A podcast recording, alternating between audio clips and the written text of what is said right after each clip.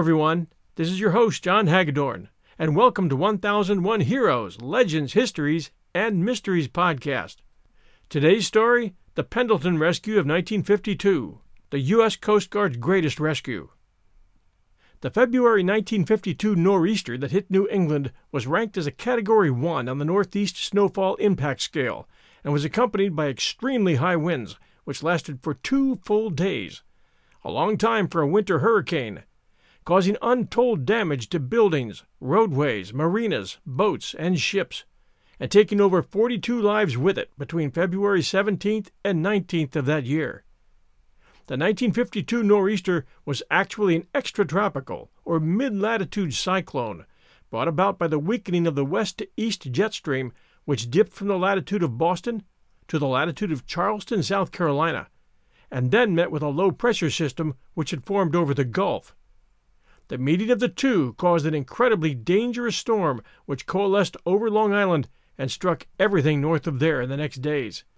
In Maine alone, over one thousand travelers became stranded on roadways, their cars becoming buried in deep drifts before they had a chance to get off the highways, with some not being found for days.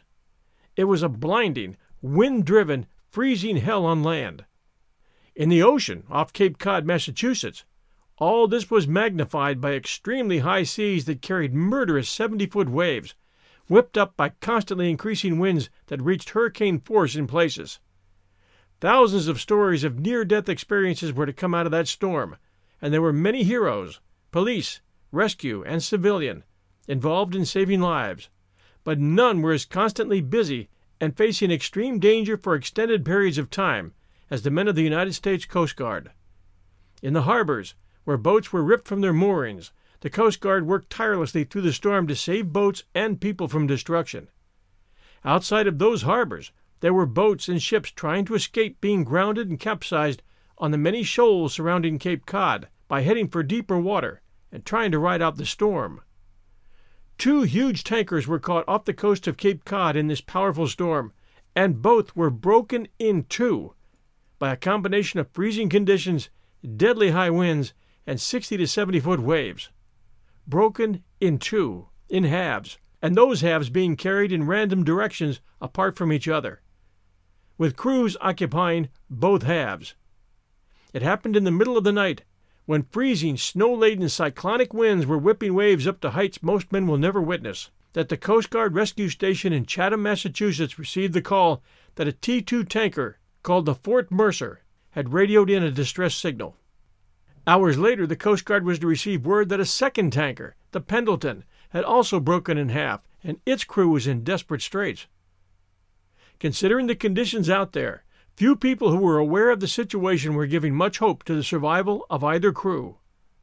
Just five days earlier, the two huge tankers, each the size of about two football fields end to end, were sitting quietly at dockside in Baton Rouge and Norco, Louisiana, filling their tanks with thirty thousand tons of heating oil and kerosene destined for the homes and businesses of New England.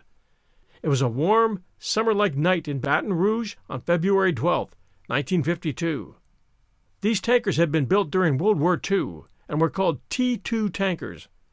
They relied on steam power to turn the turbines, which in turn produced electricity for huge electric engines. These were six thousand six hundred horsepower engines that drove a single huge eleven foot wide prop. These ships had been built in wartime and proved invaluable for moving fuel oil for the Allied war machine during World War Two. There were hundreds of them, and they had been built quickly. There had been breakups, those ships splitting in half due to, as they would find out years later, the use of a lower quality welding steel in the hulls. Steel that could be overstressed in near-freezing conditions. Steel that could be further stressed by loading procedures that placed too much weight in the center of the ship. And weakened steel that could come apart due to the constant pounding of monster waves. The Coast Guard and the American Bureau of Shipping had acknowledged the problem of those ships breaking in two, while not knowing why it was happening.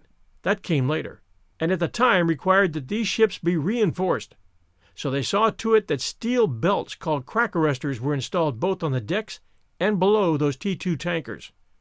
Crack arresters on T twos should be the picture below the definition of jerry-rigging in Webster's dictionary. It was a cheap band-aid that sounded good but still failed when put to the test. The crews were constantly stepping over the bands, sometimes tripping over them, so the question of why they were there was constantly on their minds. But crews working on gas and oil tankers weren't nearly as worried about the ship breaking in half as what would happen if just one spark showed up in the wrong place at the wrong time. And besides, the T twos had helped win the war. Some pretty incredible stories about the staying power of those T two tankers came out of World War Two.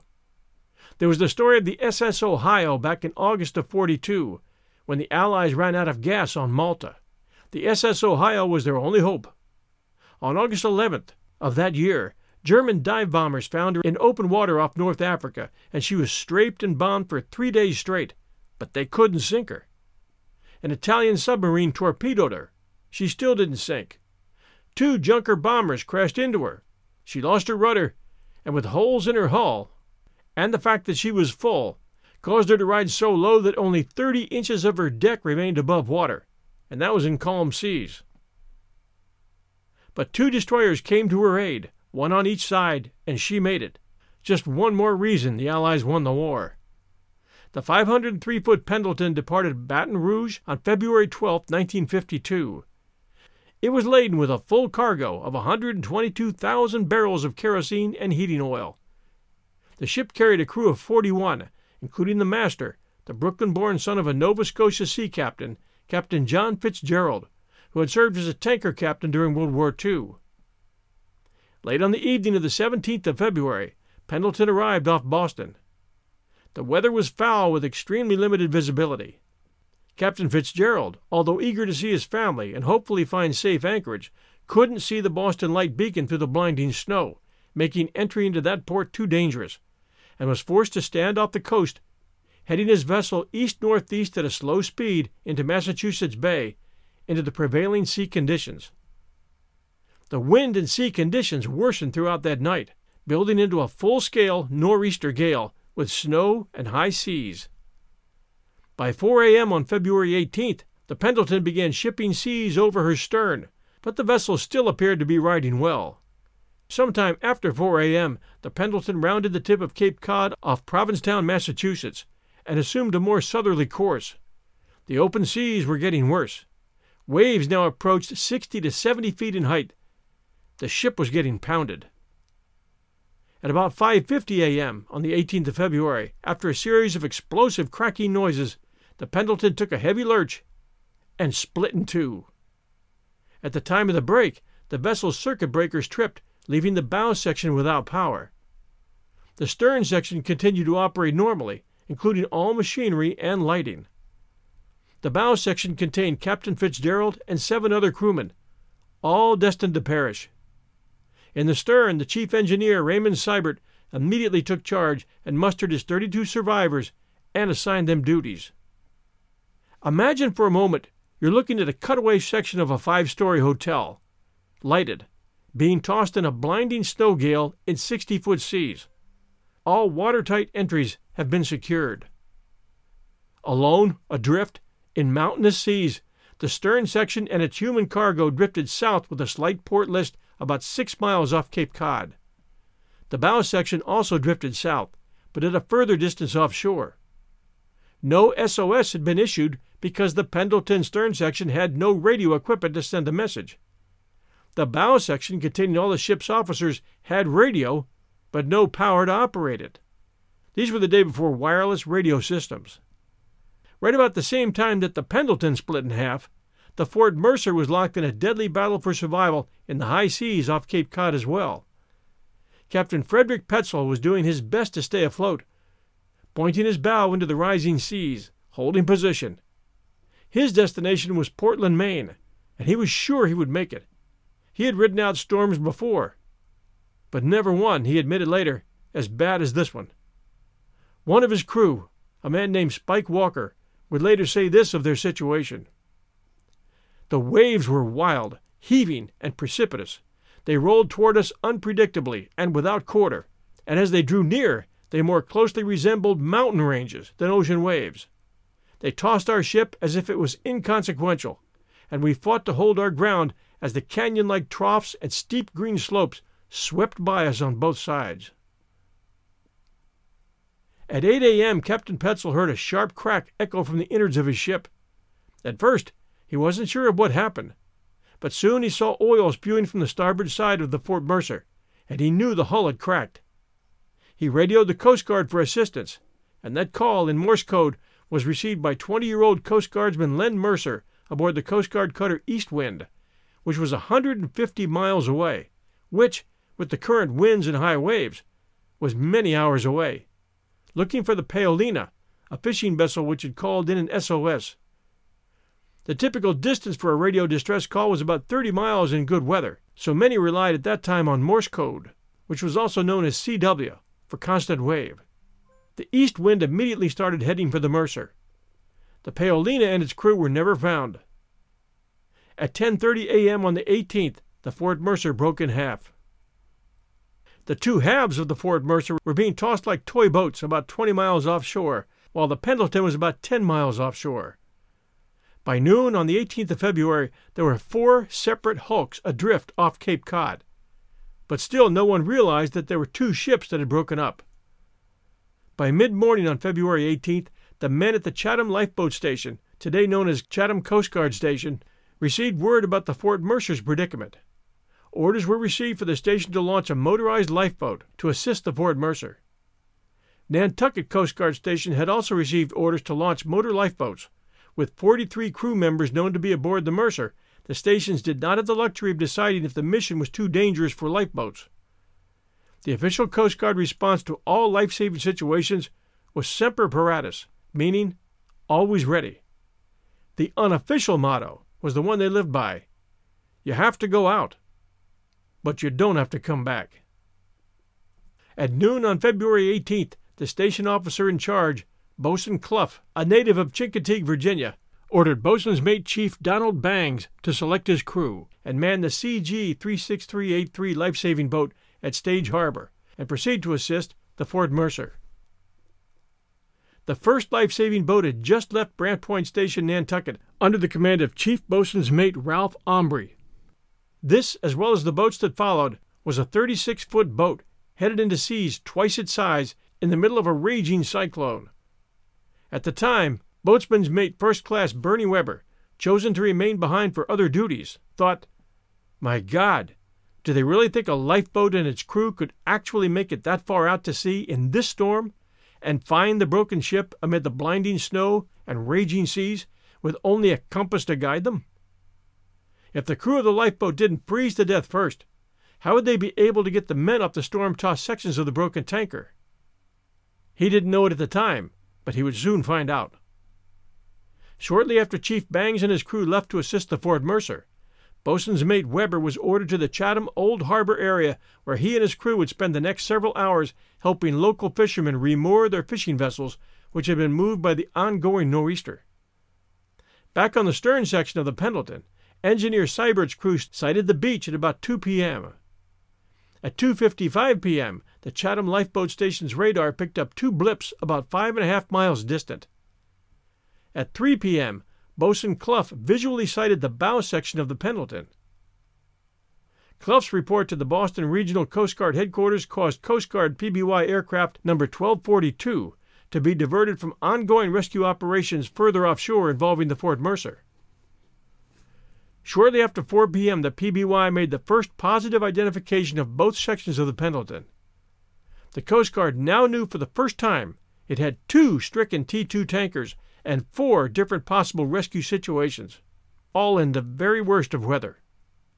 Bosun Clough's initial reaction was to dispatch his remaining crew, including Bosun's mate First Class Webber, to the North Beach area between Orleans and Chatham, in hopes they could render assistance to the Pendleton's crew if either section of the vessel came ashore. It soon became apparent that neither section would come ashore there, and the crew returned to the station to prepare to use the C G thirty-six five hundred M L B to render aid. The Pendleton stern section and its crew of thirty-three drifted close to shore, close enough that local residents could occasionally hear the ship's whistle and see the vessel as it galloped along up and down huge waves, frothing each time it rose or settled back into the sea. Bosun Clough soon ordered, "Webber, pick yourself a crew. Y'all got to take the thirty-six five hundred out over the bar and assist that ship. You hear? With great trepidation, having seen the conditions offshore and knowing his likely fate, but understanding his duty, Webber replied, "Yes, sir. Mister Clough, I'll get ready." It was time to choose his crew. Only three men were available, since other crew members had made themselves scarce when they heard that the C G three six five hundred was to be sent. They all knew the Chatham bar would likely kill anyone going out in a thirty-six foot boat right now. They had all witnessed wrecks in which larger boats were caught up in the maelstrom of currents and shoals and upended and tossed upside down on the beach, killing all occupants instantly. It was a dangerous, dangerous area, even in normal seas. Webber thought back to the lessons he had learned in his still young life. He had been the son of a well-known Methodist minister, and he, Webber, had wandered from the straight and narrow once too often. He was a good kid, but he had no direction, no rudder to guide his actions. It was the Coast Guard and a mentor named Frank Masachi who had weathered storms like this before and never given up. Masachi was his commanding officer who, from the time freshly joined Bernie was seventeen, drilled him mercilessly in the ways of saving lives and gave him a direction and helped to turn him from an irresponsible teenager to a man. Bernie was with Masachi during an incredible rescue mission in a cold gale in nineteen fifty. The small crew had gone through hell that frozen night trying to save the crew of the Landry, and each time were turned back to land frozen and exhausted. Four times. Four times they were turned back, and four times Masachi wouldn't quit. Somehow they found the strength to carry a boat barefoot and freezing in a winter gale over four hundred yards of sandbar and row it almost to within sight of the sinking Landry. But the Landry sank before they could reach them. How they made it back alive was a miracle. Masachi did not have the word quit in him. From that day on, neither did Bernie Webber. Nothing was impossible. Now it was nineteen fifty-two, and Bernie was looking for volunteers. Those three men in the Chatham station who volunteered, knowing full well the danger, did so eagerly. Bosun's mate first class Webber's volunteers included the station's junior engineer, engine man Andrew Fitzgerald, seaman Richard Livesey, and a crewman from the nearby Stonehurst lightship, seaman Irving Mask, who had been waiting for transportation back to his lightship. Of the four, Webber was the oldest, at the ripe old age of twenty-four. We'll return to our story right after this sponsor message. Hey, it's Kaylee Cuoco for Priceline. Ready to go to your happy place for a happy price? Well, why didn't you say so? Just download the Priceline app right now and save up to sixty percent on hotels. So whether it's Cousin Kevin's Kazoo Concert in Kansas City, go Kevin, or Becky's Bachelorette Bash in Bermuda, you never have to miss a trip ever again. So download the Priceline app today. Your savings are waiting. Go to your happy place for a happy price. Go to your happy price, Priceline. Our bodies come in different shapes and sizes, so doesn't it make sense that our weight loss plans should too? That's the beauty of Noom. They build a personal plan that factors in dietary restrictions, medical issues, and other personal needs so your plan works for you. Noom doesn't restrict or shame when you want to treat yourself. Their flexible program focuses on progress instead of perfection. You don't have to give up carbs or anything. And with their daily lessons, you can learn something new about your food choices every day. After just a few days of using the app, I learned how to recognize cues for overeating and how to choose the right foods to feel full. Stay focused on what's important to you with Noom's psychology and biology-based approach. Sign up for your trial today at noom dot com. That's N O O M dot com. And check out Noom's first ever cookbook, The Noom Kitchen, for one hundred healthy and delicious recipes to promote better living. Available to buy now wherever books are sold. And now, back to our story. At five p.m., Webber, Livesey, Fitzgerald, and Mask left the Chatham Lifeboat Station and, using Webber's Dodge truck, drove through the blinding snow down to the Chatham Fishing Pier, where a small dory was tied, its job being to carry them out to the thirty-six foot long wooden rescue boat known as C G three six five hundred. The four men climbed down a small ladder and then climbed into the dory. They could just see the lifeboat, which was moored out in the inlet through the heavy snow. It was rocking violently with the wind and the waves. They were all thinking the same thing. Their chances of surviving this didn't look good. at about five thirty p m as Webber and his crew readied their dory to row out to the life-saving boat. Local fisherman and neighbor, John Stello, yelled out over the din, "You guys better get lost before you get too far out." Webber knew all too well what his friend was suggesting. Go out and probably die, or get lost, and live other days to talk about it. Webber asked Stello to call his wife Miriam and let her know about the rescue attempt. Stello and Webber had become close friends over the past two years, the two living across from each other on Seaview Street. At five fifty-five p m, Webber and his last-minute crew left the pier in their wooden, thirty-six-foot-long motorized lifeboat, driven along by its single ninety-horsepower gas engine. As coxswain Webber turned his lifeboat into the channel, he could see the station's lights and hoped for a hasty recall. Hearing nothing, he radioed the station and received the curt response, "Proceed as directed." As the C G thirty-six five hundred approached the dangerous Chatham Bar, they could see gigantic waves pounding North Beach. Webber and his crew began to sing "Rock of Ages" and "Harbor Lights." Their voices were soon muffled by the thunderous whir of the ocean as it collided with the sandbar.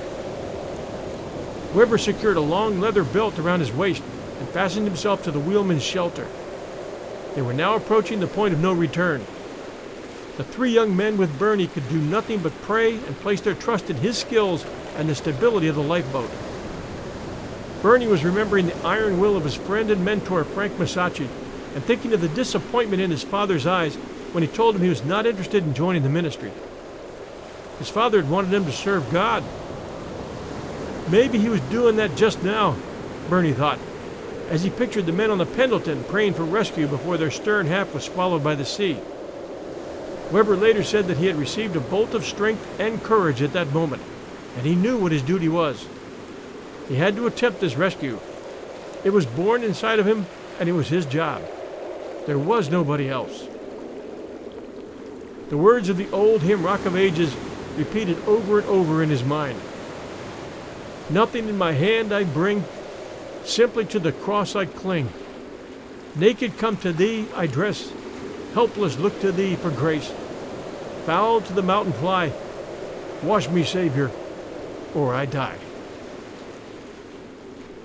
The lighthouse beam swept across their small boat as it turned into a mountain of sixty-foot-high churning waves at the bar. The crew felt they had just driven at high speed into a concrete wall. A mountain of near-freezing water lifted the C G thirty-six five hundred and tossed it in the air like a small toy, and for the moment the men were airborne. They came crashing down, men and boat, and were quickly met by another wave, this one sending a torrent of water over the men, slamming them to the deck and soaking them to the skin.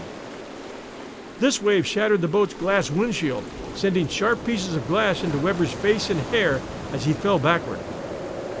The wave had turned the boat around one hundred eighty degrees in a second, so that it was now facing the shore. This, they all knew, was an extremely dangerous position to be in, and the boat needed to be quickly turned back before it breached. Webber tried to brush the glass shards out of his eyes and face and quickly looked to see if his three crewmen were still there. He saw that they were and regained his feet, steering the boat back around. The driving snow was hitting his face so hard he could barely open his eyes. He looked down on the console for his compass, his only means of navigation, and saw that it was gone, torn from its mount by the last wave. A series of waves continued to pound the boat, bending it at a forty-five degree angle, but it refused to capsize. However, the engine died.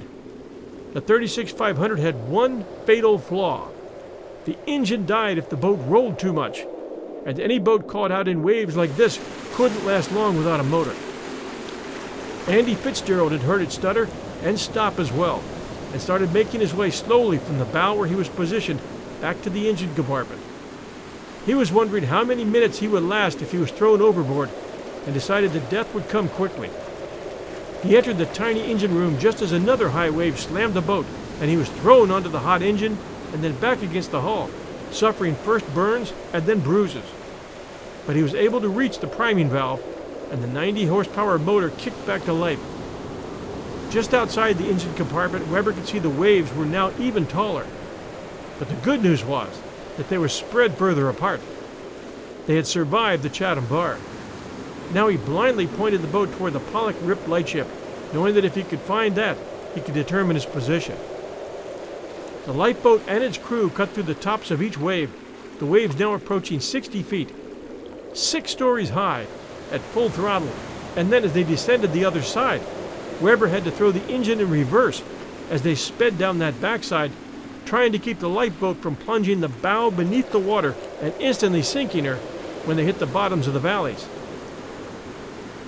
Livesey, Mask, and Fitzgerald were all clinging to the pipe rail for dear life on one side of the lifeboat, being pounded by the driving snow and freezing spray. Bernie squinted at them and knew that one wrong move at the wheel could kill them all, himself included. He was not going to fail them. He thought of his wife Miriam, sick at home. He was wondering who would be delivering the news to her that he was not coming back when he saw a mysterious dark shape rising up out of the surf, only fifty feet away. He slowed the lifeboat down. He called for Andy to turn on the searchlight, which was located on the bow. The light illuminated a large object not fifty feet away. It was a steel hulk. It looked dead and ghostly, and Webber thought, my God, we're too late. On board the Pendleton, Raymond Sybert, the chief engineer, had spent the past twenty-four hours doing everything possible to keep his thirty-two men alive. They had watched as the bow half of their ship had drifted away, carrying their captain and officers, and they had done all that they could, fired flares, locked down hatch doors, and maintained engine speed.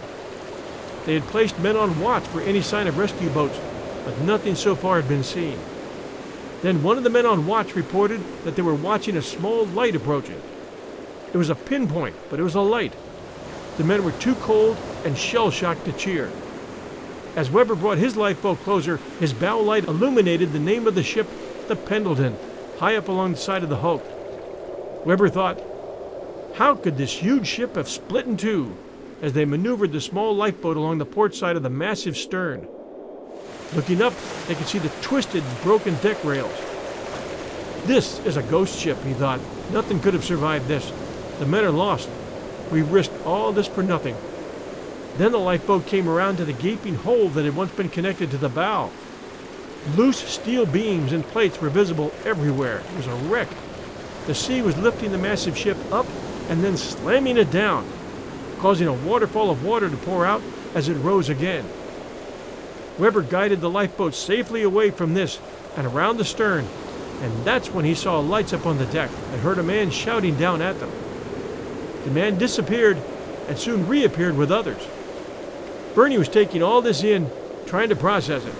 The stern half of the Pendleton was still afloat, and for a moment he wondered if he and his crew should abandon the lifeboat and join them.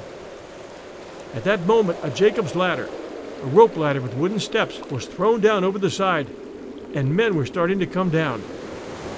The first man at the bottom was dunked in the water like a tea bag and then lifted fifty feet up in the air as the Pendleton rolled and heaved. Webber sent his crew forward to assist. Then Coxswain Webber skillfully maneuvered the C G three six five hundred along the Pendleton's starboard quarter, and one by one, the Pendleton survivors either jumped or crashed hard on the tiny boat's bow or crashed and fell in the sea, where Webber's crew assisted them on board at great personal risk. Some Pendleton crewmen were slingshotted out from the ship on the Jacob's ladder by the whipping and rolling motion of the waves. As soon as they had reached their zenith of flight, the ship would snap-roll them back and slam them against the side of the Pendleton. After multiple approaches and twenty survivors safely recovered, the C G three six five hundred began to handle sluggishly. The escaping crew of the Pendleton continued to descend unabated. Webber and his crew knew that their lifeboat was only designed to carry a limited number of people, even in good weather. With too much weight, their engine power would be severely reduced and they would ride low in the water, putting them at greater risk for swamping. But there was no turning back as Coxswain Webber arrived at yet another defining moment and made the decision that they would all live or they would all die. There was no halfway. And so it went, as Webber and his crew literally stuffed their human cargo aboard and risked life and limb again and again. Finally, with thirty-two survivors on board the C G three six five hundred, there only remained the three hundred pound giant of a man named George Tiny Myers, the inspiration of the Pendleton crew for his personal heroics, who was suspended at the bottom of the ladder, Myers had distinguished himself by his unselfish attitude in helping the other thirty-two crewmen before considering his own situation. But Tiny jumped too soon and was swallowed up by the sea.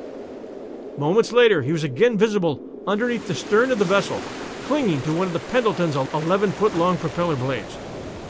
Easing ahead cautiously, Webber felt the stern of the small boat rise as a monstrous wave overtook the C G thirty-six five hundred. The boat was driven ahead faster and faster towards Myers. Coxswain Webber backed his small craft's engine hard, but the boat smashed into the Pendleton and Tiny Myers, killing Myers instantly. The last thing Webber saw was Myers' eyes looking straight at him before the collision. David A. Brown, the first assistant engineer, was the last man down the ladder. Chief Engineer Sybert was already on board the lifeboat, packing his men into whatever spaces they could find. Bernie had them do a head count, and they counted thirty-two, the entire remaining crew. With Bernie's four men, the total came to thirty-six, one man for every foot of the lifeboat. Webber keyed the mic on his radio, and to his surprise, it came to life. His words crackled over the intercom at Chatham Coast Guard Station, where a crowd of men had been waiting through the eerie silence for hours, most of them believing there was no way Webber and his crew could have survived the Chatham bar, much less the attempted rescue. Webber's voice sounded, "This is the C G thirty-six five hundred. We have thirty-two of thirty-three survivors from the stern of the Pendleton. We are headed home." He turned the lifeboat in the direction he felt was home, having no compass or radar, only the waves to guide him. Behind him, before they were out of sight, the huge stern section of the Pendleton took another list, creaked loudly, groaned, and capsized sideways into the sea. It had only been twenty minutes since the last man had come down the ladder. Back at Chatham Station, there was an atmosphere of joy mixed with disbelief. They had figured Webber for dead. But ranking officers were having some tense debates over what to do with Webber's crew and the survivors. Should he head east back into the sea and await pickup from a larger cutter, or head in? With no compass and near zero visibility, his chances of surviving with his overloaded lifeboat were small. The Coast Guard brass was having the same thoughts, although they didn't know his compass was out. Through the radio, Bernie and crew could now hear a squabble breaking out between the nearby Coast Guard cutter McCulloch and the Chatham Lifeboat Station about various options. These included a suggestion of an at-sea rendezvous with the McCulloch and a second transfer of survivors. But Webber couldn't picture his tired and frozen survivors trying to make it up the rope ladders of the McCulloch. He had made up his mind. He was headed for Chatham, or at least land. He switched off the radio and devised a plan to beach the C G thirty-six five hundred at the first opportunity. The small vessel would be held on the beach as long as possible with the engine while the survivors clambered ashore. Bernie raised his voice so that everyone on the lifeboat could hear him. They had all heard the squabble over the radio. "Fellas, here's what we're going to do. We got out here heading into the sea, and we're coming back with the sea at our butt. We'll hit land somewhere that way. If we have to beach it, be ready to get out quickly." Word was passed to those who didn't hear it over the wind. Word came back to Bernie. "We're with you, coxswain." The Pendleton crew gave a cheer of approval and support, and on they motored. On they went through the high waves for an hour, with Andy Fitzgerald getting fresh burns while continuing to prime the stalling engine. Bernie had no way of knowing where they were, only that they were approaching land. The rest was instinct. The boat started to pitch and yaw, and several times scraped bottom. When that happened, Webber was sure they were over a sandbar. Then he saw a flashing red light. It was high above him one moment, then below him reflecting off the sea. And then it hit him. It was high up. It had to be the aircraft warning light at the top of the R C A tower at the Chatham radio station. It had to be. He asked his crew to shine a light at the tower, and the light picked up a buoy. His heart filled with hope. They were inside the Chatham bar. All he had to do was navigate up the channel, and they'd be home. He keyed his radio for the second time that night and said, "This is C G thirty-six five hundred. We are inside the harbor and heading for the Chatham fishing pier." A steady stream of responses came back to him as the men at the station tower tried to guide him in by radar, but that was too little, too late, and he didn't need any of it. He was exhausted. He had gotten this far without help, and he could make it up the channel to the pier. He flipped his radio off and motored onward. A crowd of Chatham men, women, and children and press met the C G three sixty-five hundred at the pier, securing lines and helping the shocked, excited, and in some cases sobbing survivors and rescuers ashore. Photos were taken by the local newspaper of the lifeboat arriving at the pier, and we feature those along with others at our Facebook page at facebook dot com forward slash one thousand one heroes. As the lifeboat was tied off, the exhausted Bernie Webber cradled his head on his forearm at the wheel and said a long prayer of thanks. His thoughts went back to Tiny's eyes just before the waves carried the lifeboat into him, crushing him against the hull of the Pendleton. He thought of the incredible bravery of his own crew, the harrowing ride through the bar, Fitzgerald being thrown around like a rag doll in the engine room, the Pendleton men coming down the rope ladder like so many ants while the ship rocked up and down fifty feet at a time with dizzying speed. His tired fingers trembled and his whole body began to shake. Then he cried openly and thanked God again for guiding them home. When most of the crowd had left, guiding the survivors back to the warm station and a doctor, Bernie was still there at the boat. His friend Kelsey helped him up, and together they drove back to the station. Webber walked upstairs to his bunk, picked up his phone, and called Miriam, kicking off his rubber overshoes. He said, "I'm fine. I'll be in touch with you tomorrow." Then he smelled coffee. He walked down to the galley, where he saw his crew, Fitzgerald, Livesey, and Mask. They all nodded, but no one said a word. There was nothing they could say. They'd been through hell and back, and they were all due for a long rest. There were still three ship's sections, with crews aboard, wondering how long they were going to survive in the high seas and gale winds off of Cape Cod. There was much more heroism and courage to come. Join us next week, Sunday night, for part two, the conclusion to the nineteen fifty-two Pendleton Rescue, the greatest Coast Guard rescue of them all. If you enjoy our show, please do send us a review for one thousand one Heroes, Legends, Histories, and Mysteries podcast.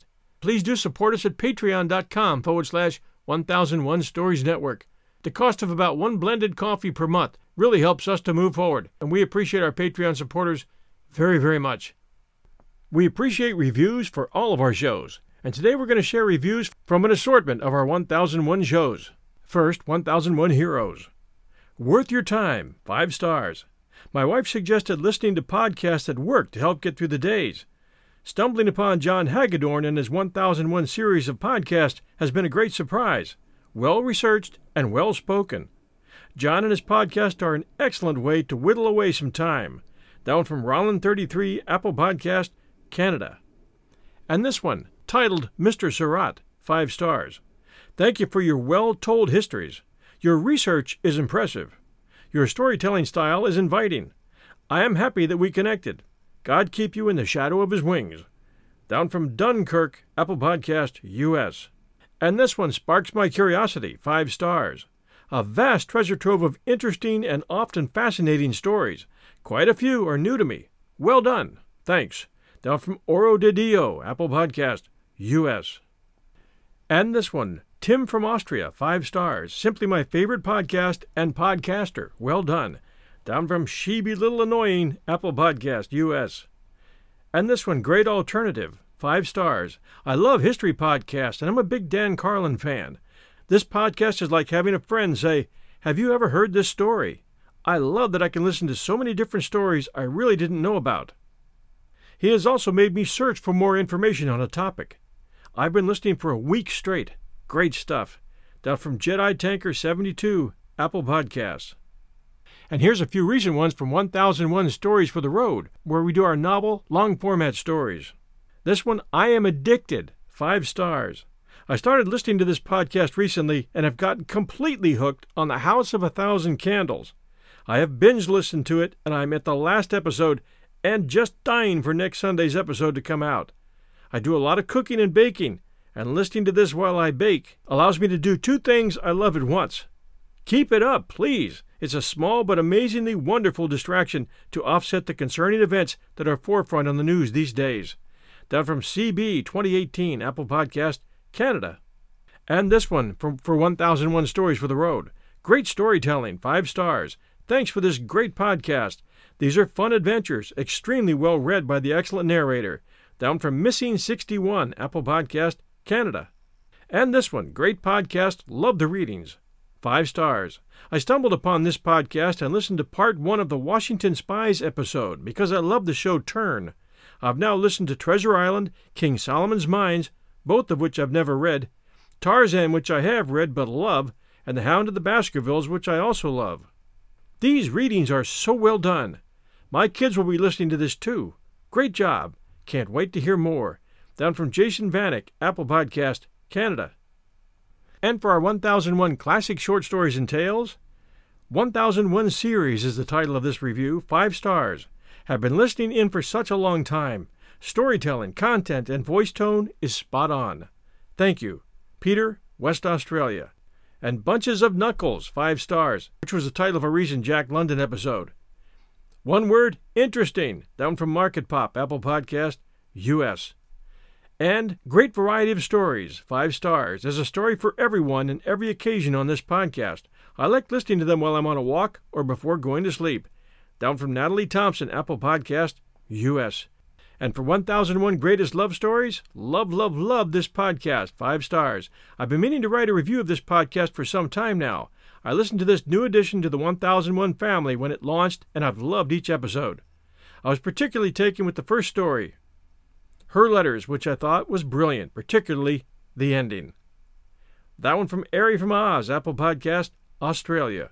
And also for one thousand one Greatest Love Stories, Best Podcasts Ever, five stars. Very much enjoy the one thousand one podcast. So happy to have found these. Down from M C H S E H, Apple Podcast, U S And for one thousand one Ghost Stories and Tales of the Macabre.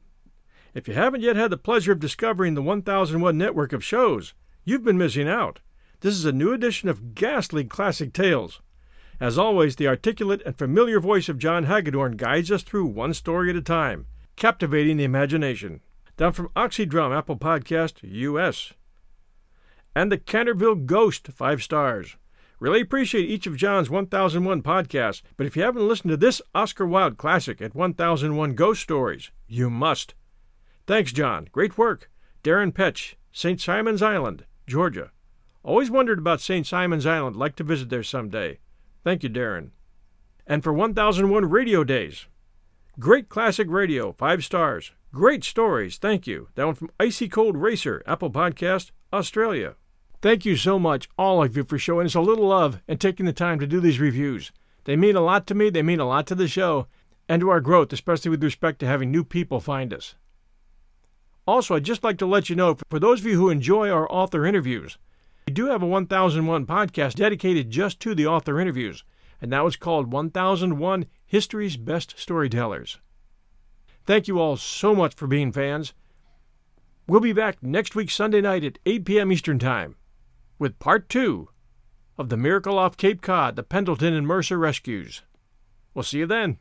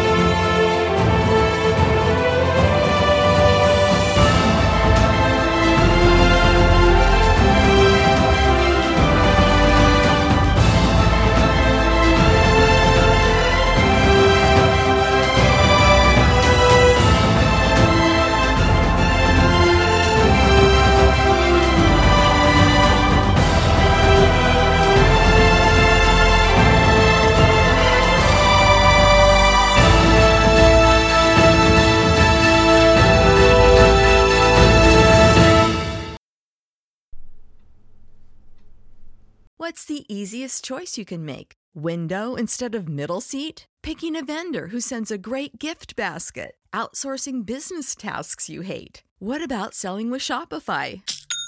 Whether you're selling a little or a lot, Shopify helps you do your thing, however you cha-ching. Shopify is the global commerce platform that helps you sell at every stage of your business. From the launch your online shop stage to the first real-life store stage, all the way to the did we just hit a million orders stage? Shopify's there to help you grow. Whether you're selling scented soap or offering outdoor outfits, Shopify helps you sell. Wherever and whatever you're selling, Shopify's got you covered. Sign up for a one dollar per month trial period at shopify.com slash try. Go to shopify.com slash try now to grow your business, no matter what stage you're in. Shopify.com slash try.